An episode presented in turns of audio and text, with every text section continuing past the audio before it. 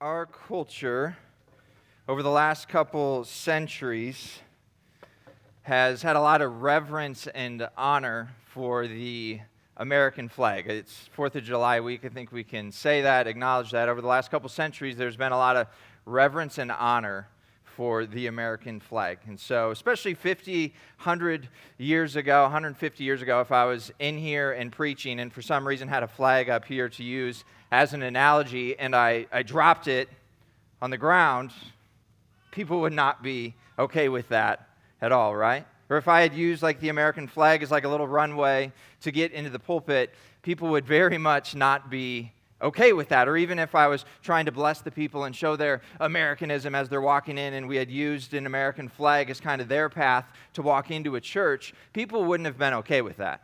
I could have tried to preach, but I probably wouldn't have been able to, to get through the, the first sentence before someone said, Hey, we need to burn that flag because you're dishonoring it. And then maybe if they were really passionate about it, they would maybe say, And then after that, we're going to burn you because that's not okay how you're treating the flag. And so we can think about reverence as we look at our culture. And there has been this great reverence over the years for the American flag or for American freedom or for individual rights. But I think in recent years there's been a shift, and, and our culture might not have so much reverence for that. And I think those who are in the military would probably agree with that, and that, yeah, there's not as much reverence for the flag or being an American as there had been in recent years. For better, for worse, it's just not what it was. And so I think currently, as we look at our culture, we still are people that have reverent tendencies. We revere something because we're human.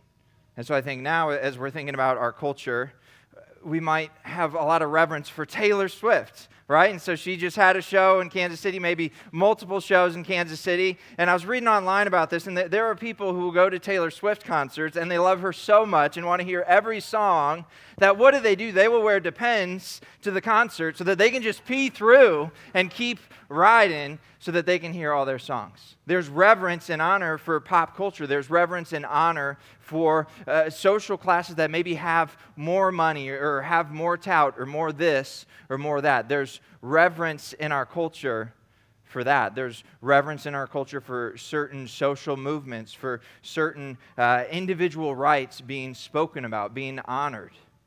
Self expression is something that people revere more than anything right now. Like, if you want to get in an argument with somebody or frustrate somebody, start talking about that and dishonoring them for who they are or, or who they believe they are to be.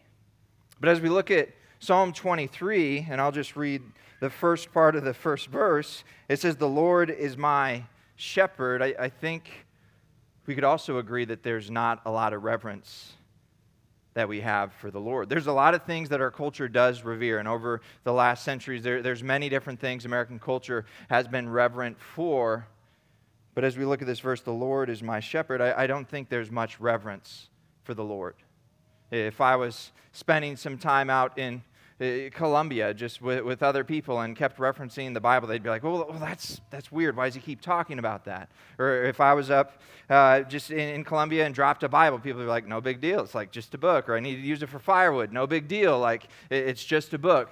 There hasn't been reverence for the Lord let alone uh, reverence for somebody who's following after Christ or reverence for the idea of church. We have a pretty critical culture, actually, towards the church and towards God. Because if, if God is good, how could this world really be so evil? Like, what's his problem if he is there? Our culture has little reverence for the Lord, and I think it's because our culture and, and most cultures throughout history believe that their life is their life to live. We don't have this trust, this belief that, that our, our life is given to us by the Lord. And therefore, if most people are walking around with this belief that, yeah, it's, it's my life and my choice, this is my life that I have to live, so I'm going to do with it what I want, we're not going to have reverence for the Lord. But thankfully, because of the work uh, of God throughout history, we see that He has people who do seek after Him, who do revere Him, who do meet in churches and come before the Lord and say, God, teach me, grow me, help me to know you. And by the grace of God, like churches all around the world today, there are some who are revering God by putting themselves before Him and His Word and worshiping with one another and being in His community.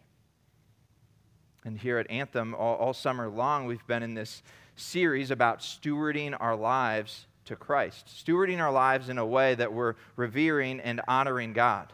All summer long, we've been looking at this idea of okay, if, if we're humans and if we're made by God to glorify Him, how can we glorify Him in all the different areas of life? There's a lot of different areas of life, right? There, there's parenting. There are, are things like uh, physical health. What am I going to do with that? There, there's things like finances, vocation. What do we do with these things?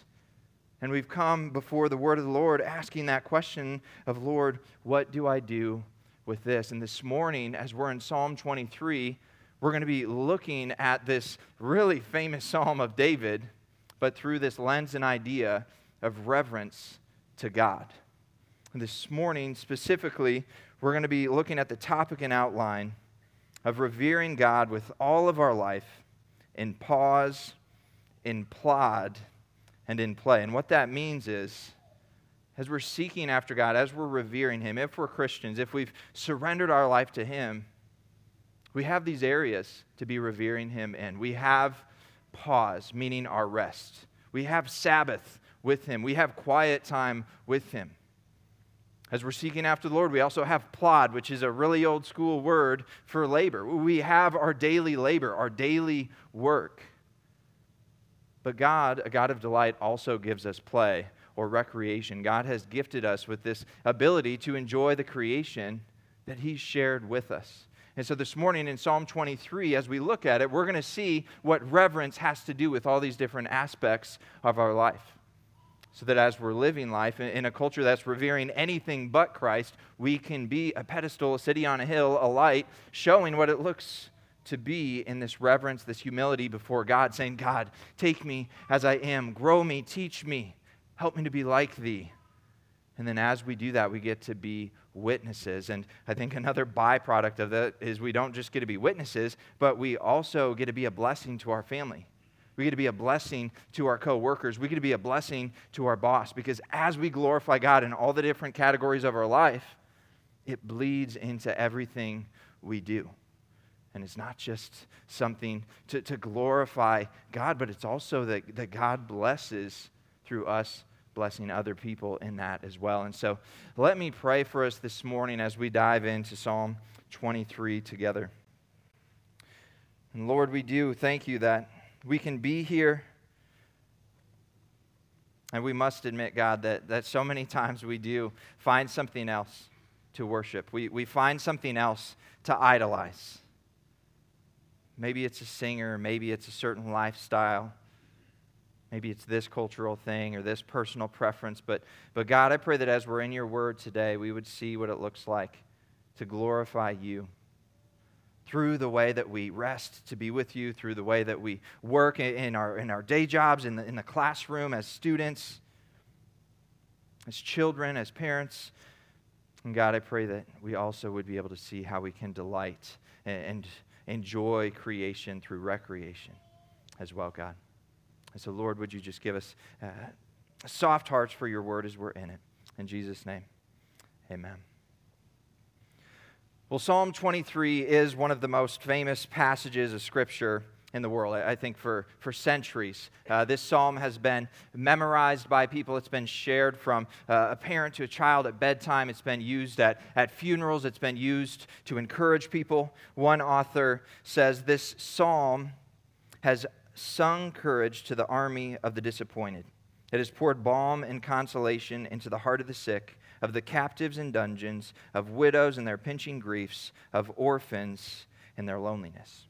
The psalm has been used in so many different ways, and, and, in many ways it's used for comfort. But this morning, as we're looking at Psalm 23, we're going to see kind of a case study of David in prayer before the Lord, but also David modeling to the people of the Lord around him what it looks like to be pausing before the Lord, to be living life in our work with Him, and to be delighting in Him. And so, that in mind, as we look at this first point of, of the pause in being with God, revering Him in that way, let's read the first few verses here again, starting in verse 1 through the beginning of 3. David says, The Lord is my shepherd. I shall not want. He makes me lie down in green pastures. He leads me beside still waters. He restores my soul. The first observation that is very helpful to see here in 23:1, David says, The Lord. He's, he's showing that he has this reverence for a higher being. He's saying, The Lord, admitting there's a God. He says, The Lord is my shepherd.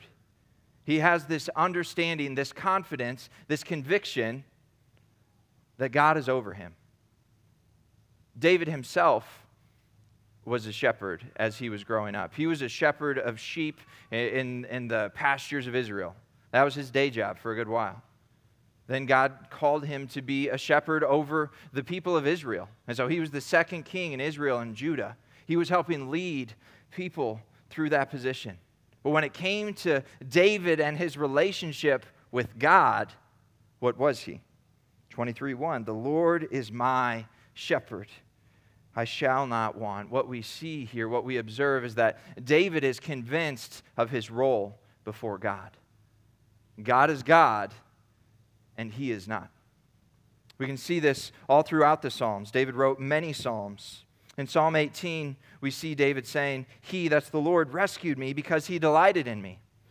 David believed that he was a sheep before the Lord, that he was wandering, that needed to be rescued. And so he, he says, he, he rescued me because he delighted in me. He had this belief that God loved him, that God pursued him. And because of that, he had that surrender. We can see in Psalm 24, he says, The earth is the Lord's He's saying, yeah, the, the, the, creator of the universe is not me. The creator of the universe is not science, it's the Lord. The earth is the Lord's. Psalm 28, he says, The Lord is the strength of his people. He had this understanding that if people are going to have a strength, it's only to be found in God. He understood that, that God was this overarching source of strength. But, but not just that. Psalm 31, he says, In you, O Lord, do I take refuge. In many other Psalms, he uses this language of finding uh, just peace under the shadow of God's wing. He had this sincere understanding that God was his shepherd. Yes, he was a leader and he was a shepherd of many people, but his own heart started with this posture before the Lord of, of reverence, of, okay, God, I'm your sheep. What do you have for me? David was convinced and confident that God was God and he was not. In verses 2 and 3, we see a way in which David paused to experience the Lord. In 2, he says, He makes me lie down in green pastures. He leads me beside still waters. He restores my soul. David saw and understood that community with the shepherd is what was going to lead him into true life. The language there he's saying, very allegorical. He says, He makes me lie down in green pastures. He, he brings him to a place of peace. He leads me beside still waters. David, in his role as king, I'm sure it often didn't feel like a still water. When there's battle going on, when there's nations against you, when within your own political regime, there's people coming after you. It'd be very easy to not feel secure. But David had this reverence, this pause before the Lord, and what did it lead him to? Verse 3, the beginning of it, he says, He restores my soul. He understood that community with the shepherd is where restoration would be found. He wasn't going to find restoration and just sleeping more. He wasn't going to find restoration in just doing what he wanted with whoever he wanted he saw that he was going to have restoration with God. Why? Because he had this reverence. He had this amazement of God. That's why all throughout the Psalms, he's using this strong and powerful language. David saw and realized that community with the shepherd would lead to restoration. And David wasn't a perfect guy, was he? Like if we read 1st and 2nd Samuel, if we look at 1st and 2nd Kings, we learn about David. We understand more about who he is. He wasn't always godly. He wasn't always glorifying the Lord, right? David had sin. He had immaturity. He had sexual sin. He had a devious nature to cover things up. That's us sometimes, isn't it? We cover things up. We have a devious nature. We, we go against what our parents might ask of us if we're children. We go against what God might ask of us if we're parents. We have a devious nature. David did too, but what did he also have? He had this humility to pause and, let God shape him, to pause and let God's people around him shape him. Many times we see David being encouraged and challenged by other people around him, the prophet Nathan being one of them who comes to mind. David had this humility before God, this reverence, this awe. And David, we see a broken man pausing before God in an act of everyday reverence. And we see that in the Psalms. And I think uh, another thing we can notice as we look at verses 1 through 3 is that it's the Lord that's with him. And David wasn't the only one pausing here. David was following after a shepherd who was pausing to be with him. And that's God's heartbeat with us. From the beginning, we've seen God Himself pausing. Pausing is a, work of God, a trait of God. God's always working, yes, but He also pauses to be with His people. We, we see uh, in creation, right? He created the world six days. Seventh day, He rested, He paused, He delighted, He looked back at what had been done. We see God pausing in the garden before their sin.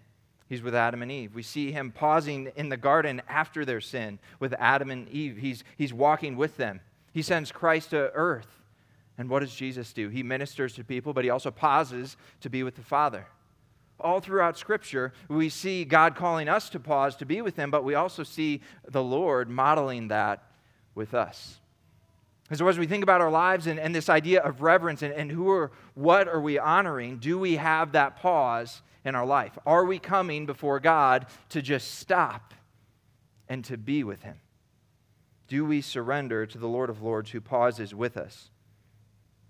An analogy that, that came to mind this last week uh, as I was leaving the home was this. My, my son Woods, he's, he's young, he's under two. Uh, he, he sometimes gets very sad when I leave. I don't know if you're a father in here or not, and if that happens with you sometimes, but there's like this weird feeling that's like, oh, I feel sad for him, but I also feel like kind of special, like, oh, we have a good relationship and he misses me. But, but as I was leaving home, he wasn't happy about it. And my wife said something to him like, hey, Woods, like maybe you'll be able to, to wave at him as he's leaving. And so I back out the truck, start heading out the driveway. He's at the first sliding glass door, just waving, hoping to interact with me.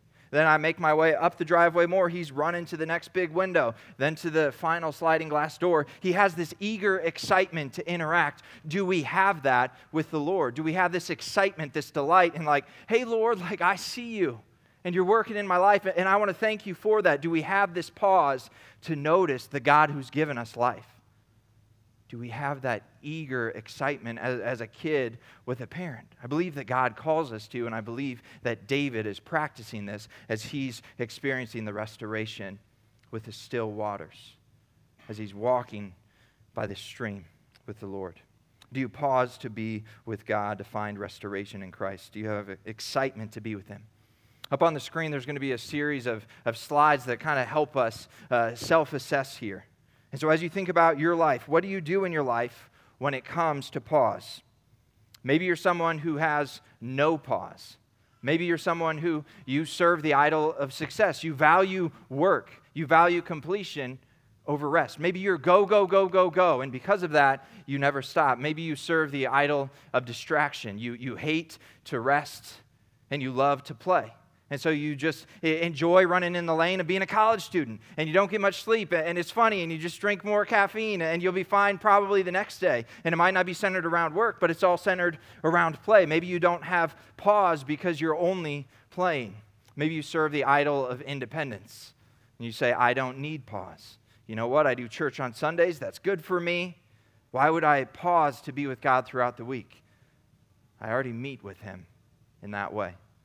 Maybe you have no pause in life, and this morning, God's encouraging you to have a pause, to slow, to stop, to be with Him. Maybe you're someone who has ungodly pause. This will be on the next slide. Maybe you serve comfort, the idol of comfort. Maybe doing nothing feels right to you. And because of that, you pause, but it's in an ungodly way. Maybe you're not meeting with the Lord. Maybe you're just meeting with yourself, doing nothing. You're, you're, you're caught up in yourself. Maybe there's the serving of the idol of irresponsibility. You say, I'm just going to plod tomorrow. I'm going to do the work that maybe needs to be done today, tomorrow, because it's worked before, and I'm just going to try to get away with it as long as I can. Maybe you serve the idol of self analyzation, where rather than looking up to God and revering Him, you're constantly just looking at yourself, or you're constantly looking at your own problems, and you're just pausing and, oh, why is this like that? And why is that person like this? When God calls us to look to Him, to surrender those things to Him. As we pause with ourselves in, in self analyzation, it often just leads us to a spot of anxiety, to a place of worry. Do you have ungodly pause in your life, or do you have godly pause in life? Next slide. Do you follow God's example? God paused, so we pause. Do you power down to power up? Meaning, do you take time to choose to rest? Choose to rest physically, choose to rest uh, in, in your emotional life. And just take time back and say, you know what, God, I'm just, I'm going to come before you. And I'm not going to think about this thing or dwell on this thing. I'm just going to rest before you? Do you have godly pause in that way? Do you spend time in front of a calendar figuring out, okay, when can I have my daily pause with the Lord today? When can I meet with Him in His Word? Do you have a weekly Sabbath? God calls us to rest. He calls us to be with Him, to delight in Him, to be in His Word. Do you have a set portion of the week where you're doing that in a fuller way? Maybe it's not a full 24 hour window, but do you have a chunk of time where you're spending it with God and spending it and delighting in His creation? Godly pause looks like reuniting with the shepherd. It's really easy to let other people guide us. It's really easy to let our feelings guide us. Are we actually letting the shepherd be our guide? Part of godly pause is doing that. And do you receive the gift of limits? That's probably my least favorite thing that I've ever read in a book. This author talking about, hey, we actually have this gift called limits. We don't want limits in life, do we? We want to be able to get as much out of life always as possible as we can. But God's designed it so that we do have limits. We don't know everything. We can't solve it all. We do have a need for sleep. And can we receive the gift of godly limits? In pausing each given week? Are we able to do that before Him? And so, Sabbathing well, resting well, pausing well is a sign that we love God, that we trust Him, that we have reverence for Him. And a gift that He gives us as we do that is we get to find restoration. It's not like we're pausing to move backwards, we actually pause to move forward because we get filled up, we get refueled, we get recentered on who God calls us to be. And so, are we like a child waving in the window at the Lord day after day? Are we coming before Him and resting and just remembering that God calls us to revere Him, not just because, but so that we can have this relationship with Him? The second thing we can witness David modeling in Psalm 23 is this reverent heart to be led by the shepherd in the daily work. Let's read verses 3 and 4. He restores my soul. He leads me in paths of righteousness for his name's sake. Even though I walk through the valley of the shadow of death, I will fear no evil, for you are with me. Your rod and your staff, they comfort me. David, as for all of us, was called not to just live a life where he pauses, but also to live a life where he works, where he plods, where he does the daily grind that work is. Maybe you're a, a, young mother or a mother and that's been your work. Maybe you're someone who's 35 and you manage something, or, or you're 24 and you're working on a master's degree, or you're 18 and, and you're just beginning college. We all have a work that God calls us into. And here in Psalm 23, we see David practicing work before the Lord. In verse 2, we can look. Yeah, David's lying down in green pastures. He's pausing, he's being led by still waters. But as we get into verse 3, we see him saying, He leads me in paths of righteousness. He isn't stopping and only stopping, he's stopping and then moving along with the Lord. He's being led into paths of righteousness. David wasn't on an easy path as he was working and plodding either. Verse 4 says, Even though I walk through the valley of the shadow of death. David didn't have an easy path. As a shepherd, he would have to fight off the predators that were after his sheep. Probably worked a lot of long hours. Sheep are probably stubborn. He probably got lonely. Maybe he had a shepherd community. I don't know. But he, he probably had this fight with loneliness as he was king over Israel. If you've led anything before, you know that often there are people that might not like how you lead, or they don't think your why for, for your leadership is right. People were critical of David and his leadership. People were coming after him, right? Oh, that was a communion cup. Uh, people were coming after him. Saul literally throwing spears at David, trying to get him out. His work wasn't easy, but he also didn't back down. He didn't quit. He plodded forward. Work is a plod forward. It's not always wonderful. It doesn't always feel great, but it is what God called us to do even before sin was in the world. He's called us to work, to make things better, to glory Him with our hands, with our minds, with what we do. How did David engage in that work? He did so by fearing not evil, but the Lord. Verse 4, he says, You are with me. He was entrusting himself to God. He continues this shepherd analogy with a, rod and staff. A shepherd would use his staff to, to pull sheep back if they were jumping into water they couldn't swim in. Or, or maybe push sheep forward if it's like, hey, I'm trying to get you in this fold. You, you, you kind of need this fold. It was used to ward off different predators. And David saw that staff of the Lord, and he saw that as comfort. He saw his relationship with God, not in this fearing God in a scary way, but in this awe filled, he's going to actually comfort me with his leadership of me. We see David engaging in his work through fearing God, not through fearing the bills, not through fearing, you know, whether or not our boss likes us whether or not we're not good enough for this job that we got. He served the Lord in his work by fearing him. He says, You are with me. David plodded and worked because he knew that God intended us to work. We see this in Genesis 1. So God created man in his own image. In the image of God, he created him.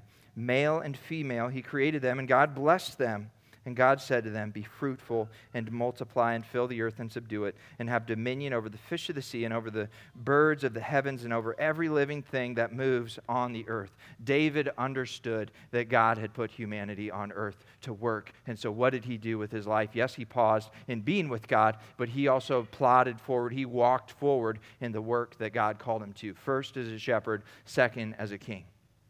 He was faithful with what God gave him. And how did he do that? Through fear of the Lord, through reverence, belief that God had him. And as we live our life, do we have that attitude with our work? Do we work to the glory of God? Think about do you revere God and his call for you in the work that you have? Up on the screen will be three slides again. Maybe you're someone who you're in a season where it feels like you're not plodding, you're not working. Maybe you're in this season because you've served the idol of rest. You glorify rest over work. Maybe you focused so much on the still waters and you're just not engaging that part of you that God calls you to be working. Maybe you've served the idol of procrastination. I can work tomorrow. Sometimes we really like to just sit back and wait for something to get done, hoping maybe that someone else will do it, or just trusting that tomorrow our attitude or our spirit or our energy levels will just be a little higher. Sometimes we do not plod because we're serving the idol of play. I don't want to just harp on college students again. Any of us can get caught up in that. We find some hobby that we really just love, and maybe we're not working because we're just living for that hobby. Maybe you're somebody who's plodding, but as you're plodding, as you're working, it's in an ungodly way. Ungodly plodding looks like serving the idol of work. Maybe you, like me, can be obsessed with getting things done. And you're just like, man, give me a checklist and I want to get it all done. And then we serve that, serve that, serve that. And it's like, did I get time with the Lord? No. Did I have limited time with my family? Yes. Why? Because I'm serving the idol of work. Sometimes we're plodding, but it's for us.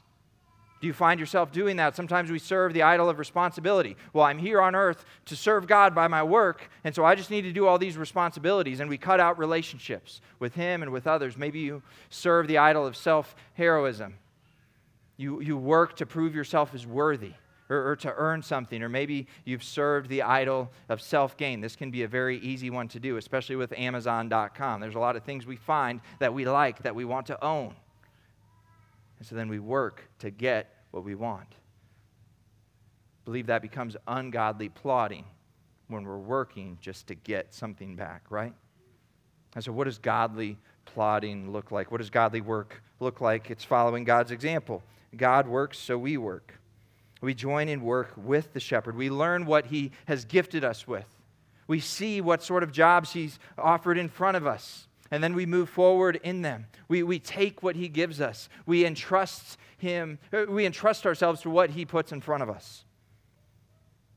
And I believe it's also using the calendar. We fill our schedule with work that's going to fulfill the mission. Some of that work might be your day job. Some of that work might be Christian community. Some of that work might be uh, spending time with people who don't know Jesus. And, and your work during part of the week is evangelizing or discipling or encouraging or challenging people. We got to get out our calendar sometimes and, and intentionally pencil that in because sometimes we don't want to work, but we need to work. Or maybe that's just me. Final aspect we see here in the text is David revering God, stewarding his life before God through the way in which he delighted in God. We can see this in verses 5 and 6. He says, You prepare a table before me in the presence of my enemies. You anoint my head with oil. My cup overflows. Surely goodness and mercy shall follow me all the days of my life, and I shall dwell in the house of the Lord forever. Verse 5 is an allegory of a feast before the Lord with David. He says, You prepare a table before me in the presence of my enemies. You anoint my head with oil. My cup overflows. We see David in this banquet setting. We see the Lord anointing David's head with oil. We see them in this just time of community with one another. He's delighting in God. He's bringing abundance. And it's so interesting. How is he bringing him abundance? It's while in the presence of our enemies. The enemy's always at work. We live in a world that is corrupt with sin, sin within us, sin within the world. Spiritual warfare. There, there's evil going on around us. But we see David modeling this delight in God even in the middle of that. Even when enemies are right among us or around us, he's delighting in the Lord. In verse 6, he uses this language of goodness and mercy for all the days of my life. And then he talks about how, yeah, and I'm going to be able to dwell in the presence of the Lord forever. He's looking ahead to this eternal time with the Lord, the new heavens and the new earth, where, where he can be delighting with him. Charles Spurgeon on, on Psalm 23 wrote, When a soldier is in the presence of his enemies, if he eats at all, he snatches a hasty meal and away he hastens to the fight. But observe in this psalm, Thou preparest a table, just as a servant does when they unfold the cloth and display the ornaments of the feast on an ordinary peaceful occasion.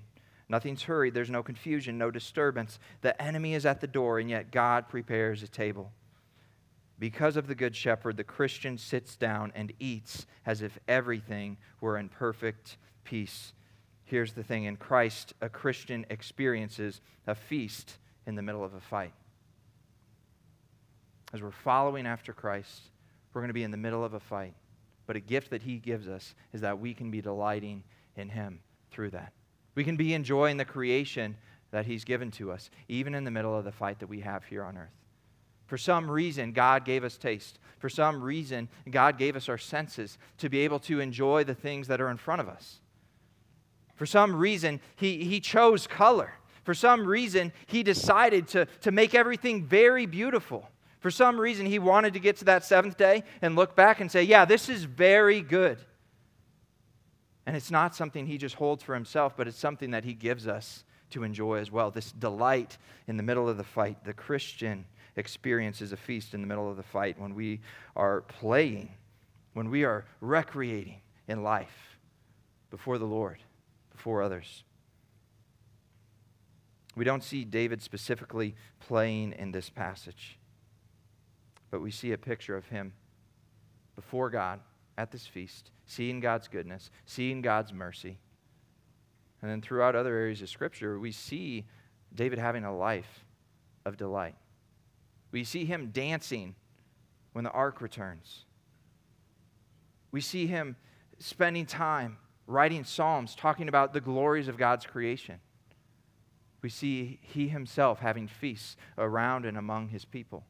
He was able to delight in the Lord. David was a man who paused with the shepherd and worked with the shepherd, but also spent time with the shepherd, delighting in his creation? Do we see God's call for his people to also be people who play? Do we see God's call for us to enjoy the life that he's given us? In Ecclesiastes 3, it says, I perceive that there is nothing better for them, that's people, than to be joyful and to do good as long as they live. Also, that everyone should eat and drink and take pleasure in all his toil. This is God's gift to man. If we read that in light of uh, the whole of Scripture, we can see and understand that part of God's gift to us is being able to toil with joy, being able to toil and, and just take pleasure in the things that He gives us. Yes, we can blow that out of proportion, and we could run with that verse in the wrong direction if we wanted to.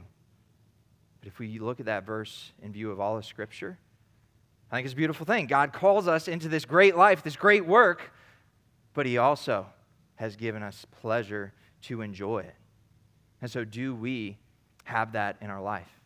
Do we have play in our life? How do we play well? How do we take part in recreation in a way that glorifies God, whether we're young, whether we're old, no matter where we're at in life? How do we do that in a way that, that truly reveres Him and brings Him glory? So I was looking at the, the, the text. I was like, I, I want to go beyond this. And so, in looking at 1 Corinthians 10, I, I think we get very good uh, just context and understanding of, okay, this is what it looks like to actually live out recreation before the Lord.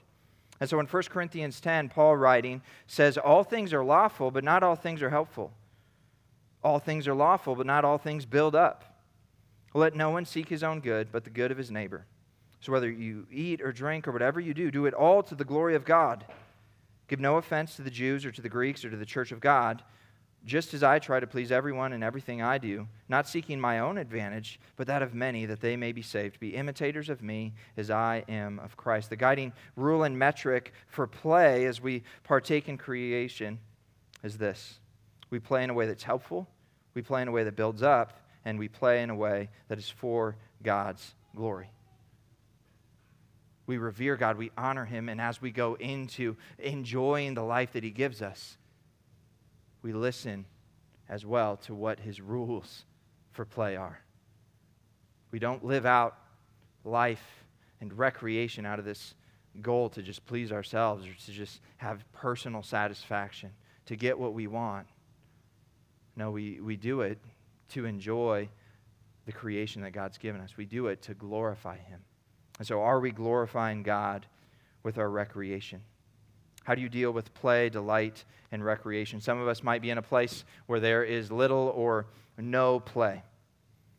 If that's you, maybe this morning you're serving the idol of religiosity. You're like, okay, so, so God is serious, therefore I'm going to be serious. If you look at His Word, he, He's very serious. And so I, I, need to model that. And sometimes we, we get very caught up in just looking a certain way. But God is more than serious, He's also full of delight, isn't He? Maybe this morning you've served that idol. Maybe you've served the idol of legalism. Playing might lead me into sin. Like if I enjoy life, it might lead me into a life that's just about enjoyment. And, and you're right, it could. But we're also not here on earth to never laugh. We're also not here on earth to, to never enjoy people around us.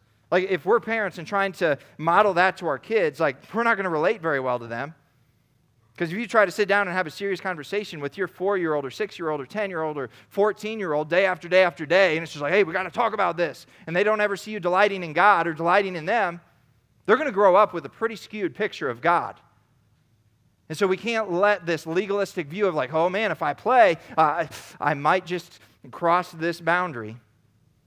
Right? I think like dancing within Baptist culture for a while was kind of like that. Maybe it still is, I don't know. All I know is our church and where we're at. But dancing was a thing where it's like, oh man, like, like if you dance, that could lead to some future pleasure. Like you don't know. But God's given us the ability to enjoy people. And if part of the ability enjoying people has to do with dancing to music, both things designed by God, I think we can be okay if we're walking into that with this idea that I want to glorify God with this time with my spouse or glorify God with this individual. Obviously, you don't just dance with everybody always. We do have rules. It's in light of this idea of our heart and our posture. Am I going to glorify God with this? And so, do you have play in your life, or have you been caught up in no play?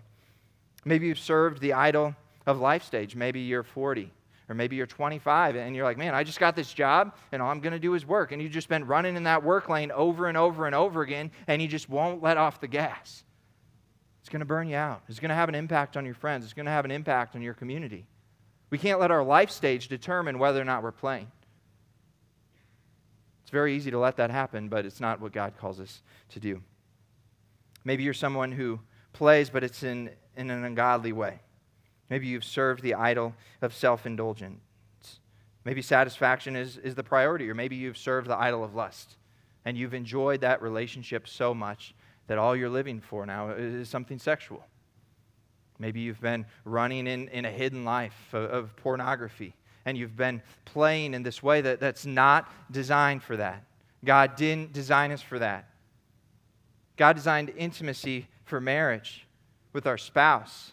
And maybe you've been running in that lane where, where you've just been, you've been playing, but it hasn't been to the glory of God. It hasn't been in that metric and in that guiding principle of glory to Him. Maybe your ungodly play has been serving the idol of complacency. I'll rest and work later, or I'm going to serve this idol of happiness. God wants us to be happy, right? Like we hear these different phrases as we're growing up or as we're in, in culture, and then it's real easy to say, yeah, like, God, this makes me happy, and so I, I, just think it's what I need to do. And it's like, really? Did like God lead you to that, or, or are you just living out of this overflow of what you love? Maybe you're playing, but it's in a way that is ungodly, or maybe it is godly playing. What does it look like to play in a godly way? Following God's example. God created, so we recreate. We see in Genesis 1 God creating creation. And God has given us so many abilities to do similar things there. No, we can't speak things into existence, but we can partake in this creative part of us in a way that brings God glory? Are we doing that with our time? Are we following God's example? We can join and play with the shepherd. We can delight with Christ for Christ. We can put things on our calendar so that we make sure we're spending time with our family or, or our friends, enjoying them, enjoying the relationships that we have. Are we doing that? Godly play also looks like receiving the year of Jubilee. There's one passage of Scripture, I think. There might be a few that talk about the year of Jubilee. This was a, a practice of the Israelites. And every 49th or 50th year, they would just stop. They wouldn't work, they wouldn't harvest. They would just take delight in the creation that God has given them. When it comes to vacation, when it comes to stopping for, for the sake of enjoying God and His creation, do you have that heart? Do you have that posture to say, Lord, I know it's going to be a sacrifice to stop right now, to delight in this, to say no to changing the gutters right now, just to get to my son's game? Delight comes at a cost, but are we willing to make it because we see it as a gift of God to receive? One author writes on the Sabbath and on resting in this way. He says, Sabbath, which is a blend of pause and play is like receiving the gift of a heavy snow day every week. Stores are closed, roads are impassable. Suddenly, you have the gift of a day to do whatever you want. You have permission to play, to be with friends, to take a nap, to read a good book. God gives you one Sabbath every seventh day.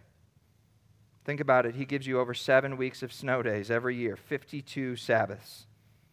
And if you begin to practice stopping, resting, delighting, and contemplating for one 24 hour period each week, you will soon find your other six days becoming infused with the same qualities. For never taking time to stop and delighting in God, we're never going to walk with delight in the other areas of life. We're going to become bitter. We're going to become frustrated towards other people, with ourselves, what our life's become. We got to guard the Sabbath and we got to move forward in life with this, this understanding that, that God wants us to enjoy. He wants us to enjoy other people, He wants us to enjoy the gifts that He gives. So, God's intention in creating us is that we live our lives with reverence to Him. Are you doing that this morning? So many times we, we punt on this idea of revering God and we just get lost in the culture. We get lost in, in what our friends are doing or get lost in what our family has done for the last hundreds of years. And we lose sight that, that God calls us into many aspects of our life. Are you revering God with your life? Maybe this morning you've let your personality or your preferences or, or your stage of life determine what you do. This morning in Psalm 23, we, we see that, that God is hoping that we wouldn't let our, our, preference, our preference or our life stage determine what we do, but what He has called us to do. Maybe this morning you only pause because maybe you have a reflective personality, or maybe you've had struggles with laziness, and you've been in a season of only pausing. This morning, I believe God has more for you. He calls us into work, He calls us into play. Maybe this morning, all you do is plod, all you do is work. Maybe work is God. Maybe you've been trying to prove something, earn something, run from something. Confess that before Him, admit it, and make some changes this week. Talk to your spouse about it, talk to your roommates about it. Hey, I've been working way too much. Would you just tell me to smile? Would you tell me to stop working so I can just enjoy our household. Maybe that's what you need to do this morning. As I was listening to a podcast about overworking, a thought came to mind. Do you only plod because there's, quote, not time for quiet time and quality time? We're not too busy for Jesus or for other people. We just love work more than we love being with Jesus or with other people. Busyness is a reason for little to no inner life spiritually or no outer life in Christian community is simply because we are doing what we want to do and not what God calls us to. Don't let this belief that work is what we're here for lead you into a life where you're not stopping to be with God or you're not stopping to be in the relationship with people in your church or the people around you in your home, your parents, your friends, your children, your siblings. Or maybe this morning you are caught up in a season of only play. Maybe you're between 18 and 22, and it's been really easy to just play, play, play, play, play. I believe God has more for you. Even if you're in here and you're 16, God has more for you than just playing. Your parents are probably, they're following after Christ, they're, they're probably trying to train you up in a way that a child should go. And the training up doesn't only involve delight or play. Maybe you're 16 this morning and you need to see that God has a design for us to work. God has a design for us to rest. There's so much we can see from David in Psalm 23. I believe it's a picture of how we can live our lives to the glory of God. As of this morning, think through, Lord, Lord, what would you have for me? Maybe this morning you're not following after Jesus. Maybe he's not the shepherd of your life. If that's you this morning, God's challenging your heart, maybe in this moment to surrender to Him as shepherd for the first time. Stop guiding your own way through the field and to say, Yeah, actually, I am a sheep and I, I need to be led right now. And if that's you this morning, know that God, He offers you forgiveness, He offers you a better way to live. And if you are following after Christ this morning, I, I, believe is just a reminder of okay, we need to pause. We need to do a heart check. We need to check the gauges on our car and see where do I need to make adjustments? Who can I talk to to help keep me accountable with that? And then we got to do something about it. We don't do Sundays to just read, we do Sundays to be filled up, to be moving forward from where we're struggling, to be praising God as reminders of who He is. Let's pray together this morning in light of His Word. Lord, we just we, we thank you for the examples that we can see in Scripture. We, we thank you for the clear places in Scripture that are just telling us to do things, God. And we thank you for allegory and analogies that help us understand how to do life on this planet in a way that doesn't glory ourselves, but in a way that reveres and honors you. God, I thank you that as we're living the Christian life, we can have humility and, and, and make changes God, I pray that we'd be people who have grace for one another as, as changes do need to happen. And God, I pray for those in this room that are maybe considering following after you for the first time, that they would see that plain shepherd is a lot more than we realize. And we don't have a lot of answers. And we don't know what we're going to do with the end. And so, Lord, I pray that for them this morning, they would see that in you there's a good shepherd. In you there's, there's hope in eternity and the new heavens and the new earth. Lord, we love you in Jesus' name. Amen.